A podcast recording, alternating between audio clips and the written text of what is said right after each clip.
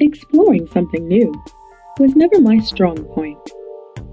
I was always extremely cautious growing up, and I never felt comfortable making the attempt to try new things or come out of my shell.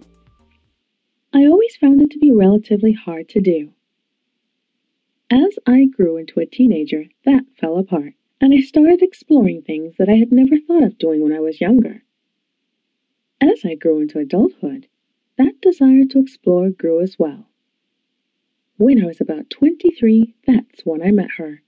Fiery red hair and bright, passionate green eyes. With lips that looked soft and flawless skin, she was absolutely gorgeous. My eyes wandered over her body, watching her twist and turn to the music. Her hips twisting back and forth, and her hair swung around her face and shoulders loosely as she danced to the beat the DJ was playing. Nothing or no one had ever piqued my curiosity like she did.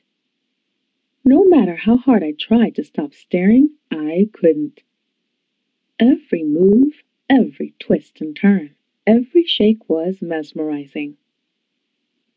For the next couple of nights, I went to the same place, hoping to see that gorgeous redhead again. But sadly, she wasn't there.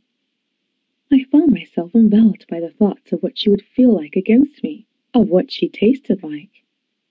I wanted to know what her voice sounded like, and what her sweet moans would sound like when I pleased her. The thought startled me, but for some odd reason, it felt worth it to think about, to explore. My dreams were encompassed around the thought of what it would be like to be with another woman, to feel another woman's lips against mine, to feel their skin upon my skin and their fingers inside me.